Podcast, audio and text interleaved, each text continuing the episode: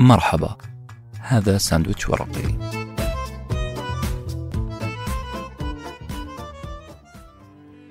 خمسة مسامير في نعش التوهان. قد تكون هذه الحلقة أصدقائي. المستمعين والمستمعات أهم حلقة في حياتكم. قد تكون هذا يعتمد على شيء. استيعاب ما يريد هذا المقال أن يوصله لك. هذه الحلقة هي زبدة تحليل لكل كلمة قرأتها في ال mindfulness. أو التأمل قدمت في خمس نقاط قصيرة. والهدف هو أن نهدأ تماما في عصر لا يعرف الهدوء كثيرا. إحنا في هذه الحلقة راح نثبت خمسة مسامير في نعش التعاسة والتوهان. المسمار الأول مفهوم الوقت. إحنا إحنا عايشين. السبب إنه أنا وأنت الآن جالسين كل واحد في مكان. أنا هنا جالس أكتب النص. انتهيت من كل الالتزامات العائلية والوظيفية وفتحت مستند عشان أكتب النص. لكن للأسف تتناوشني أحيانا أكثر من شغلة. مثلا هذا الشخص اللي يجلس جنبي يسألني متى تنتهي حرب أوكرانيا وروسيا. هذا الشخص رماني بسهمه وابتعد. خلاني أفكر فعلا متى تنتهي الحرب.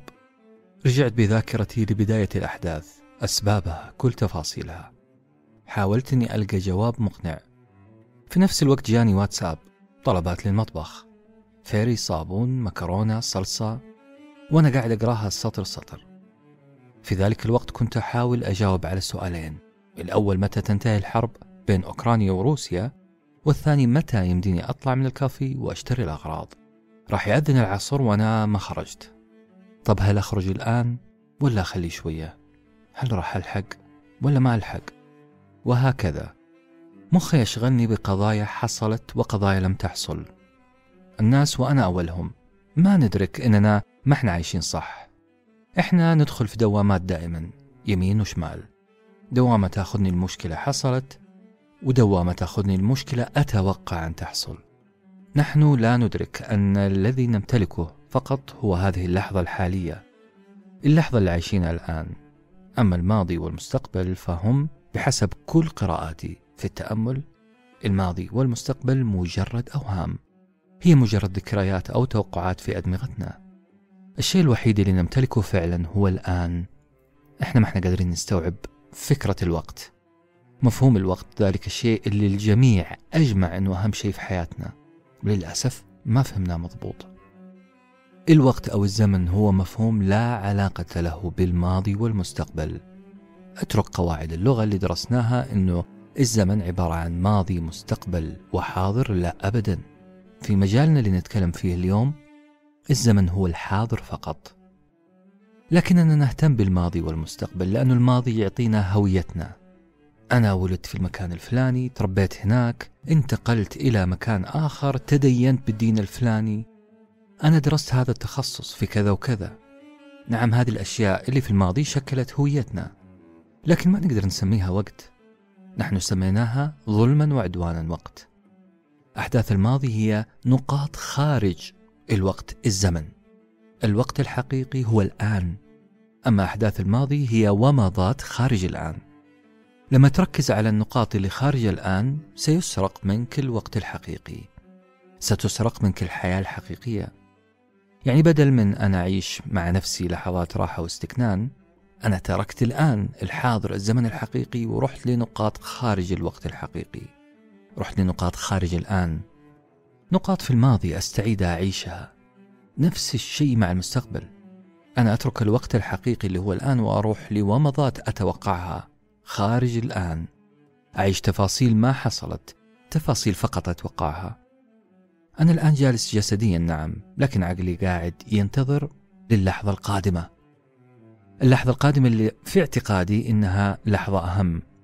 وإذا عشت اللحظة اللي بعدها أنتظر اللحظة اللي بعدها وهكذا. حياتي في انتظار للحظات بينما الآن اللي هو بين يدي متفلت من حياتي.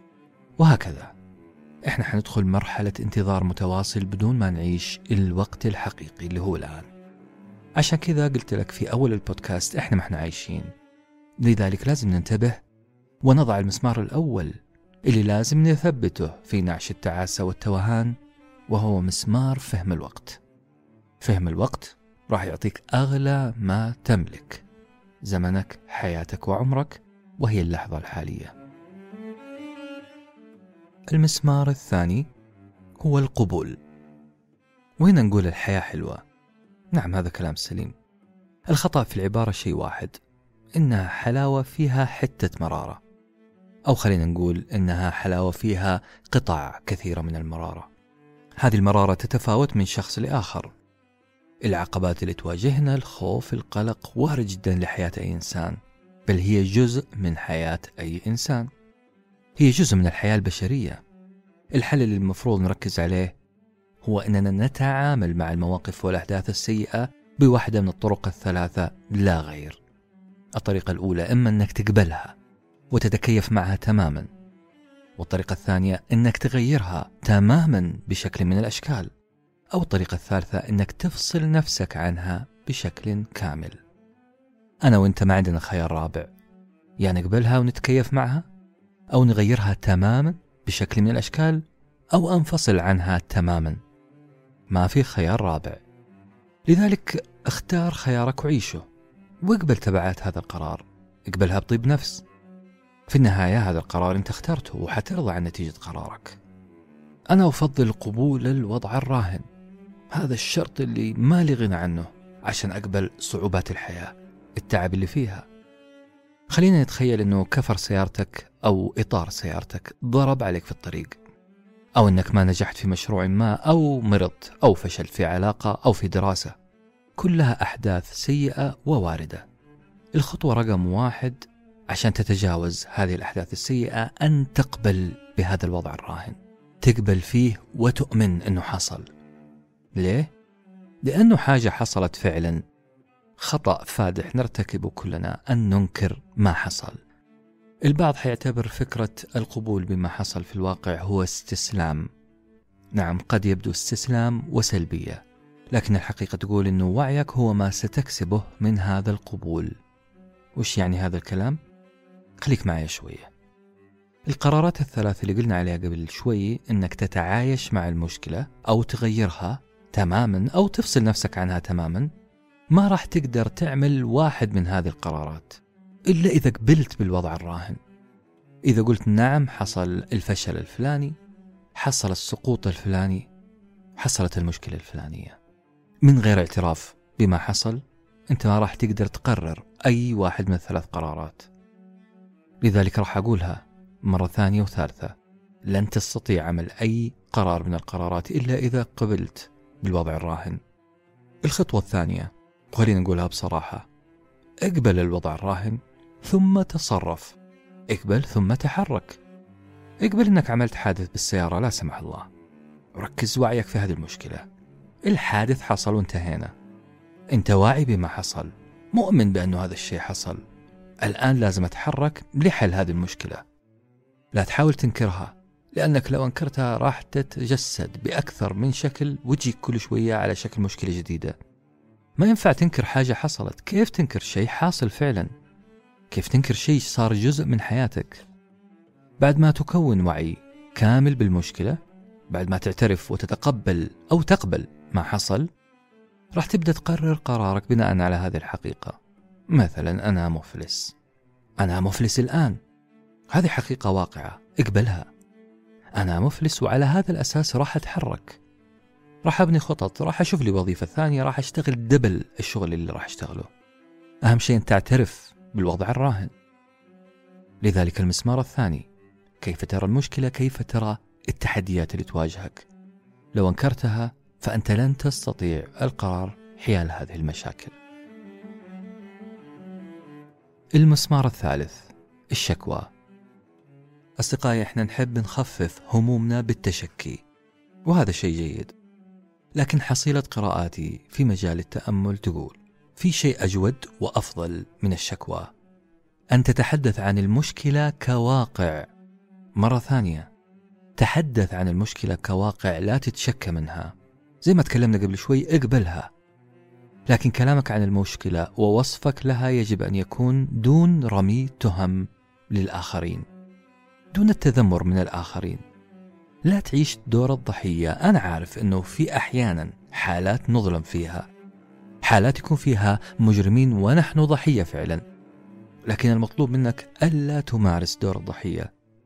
دور الضحية هذا رمي الكرة في ملعب الخصم. وإذا رميت الكرة في ملعب الخصم هو اللي راح يلعب هو اللي راح يقرر. أنت ستشتكي فقط وستتذمر. نعيدها مرة ثانية لا تعيش دور الضحية حتى لو كنت ضحية. في خيط رفيع بين الكلام عن المشكلة كاعتراف بحصولها طبعا وبين التشكي والتذمر واللطم. التشكي لو عرفناه في جملة واحدة راح نقول هو رفض الواقع. التشكي رفض الواقع. الحل ما هو في رفض الواقع. الحل في تأكيد الواقع. الحل في انقضاضك على الواقع. أول شيء بالوعي بهذا الواقع ثم تغييره وقبوله. بعد قبول الواقع أنه حصل تستطيع الابتعاد عنه. إذا وعينا بالمشكلة إحنا راح نقلل من شكوانا من هذه المشكلة. لأننا لو بدأنا وصلة التشكي راح نشتكي عن مال على بطال. وهذا استحلاب للمشكلة. تخيل معي أنك جالس في يوم من الأيام وحصلت لك أي مشكلة لكن أنت كنت ذكي وقابلت هذه المشكلة وبدأت تتحرك في اتجاه الحل.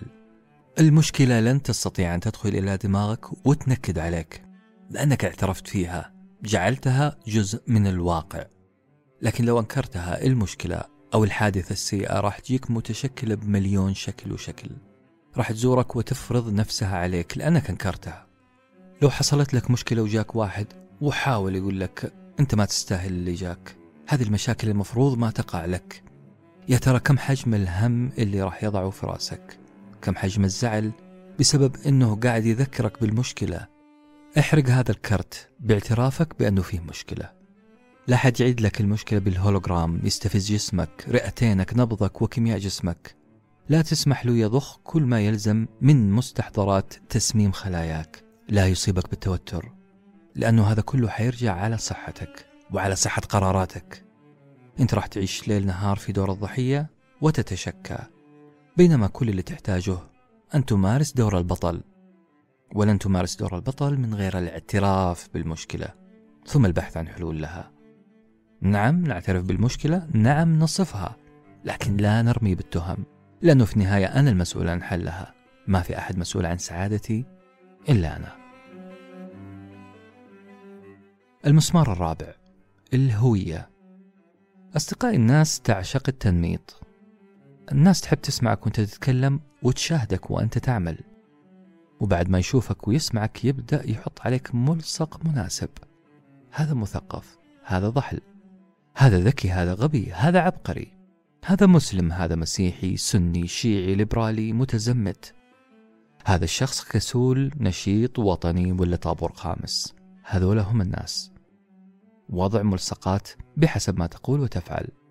لازم تنوصف بوصف. مو لأني أنا وأنت أهم ناس في الدنيا لا لأن هذه طريقتنا في التعرف على الأشياء في فهم بعضنا. لكن المشكلة في هذا التفكير التنميطي إنه استقطابي. يعني كما يقال يا موجب يا سالب استقطابي. يا معايا يا ضدي. يا بيض يا أسود. المنطقة الرمادية في تصنيفنا للناس معدومة. المشكلة الأهم في حكاية التنميط أنه هذا التنميط قد يجعلك فعلا فعلا تتجه لأحد المعسكرات لأحد الأقطاب. وصفوك بأنك متزمت حتشعر بأنك متزمت حتتصرف كمتزمت. راح نقتبس ونتلبس كل هذه الصور اللي وضعوها لنا. حيقنعونك بشكل لا واعي إنه هذه هي هويتك. للأسف ستنضم لأحد الأقطاب.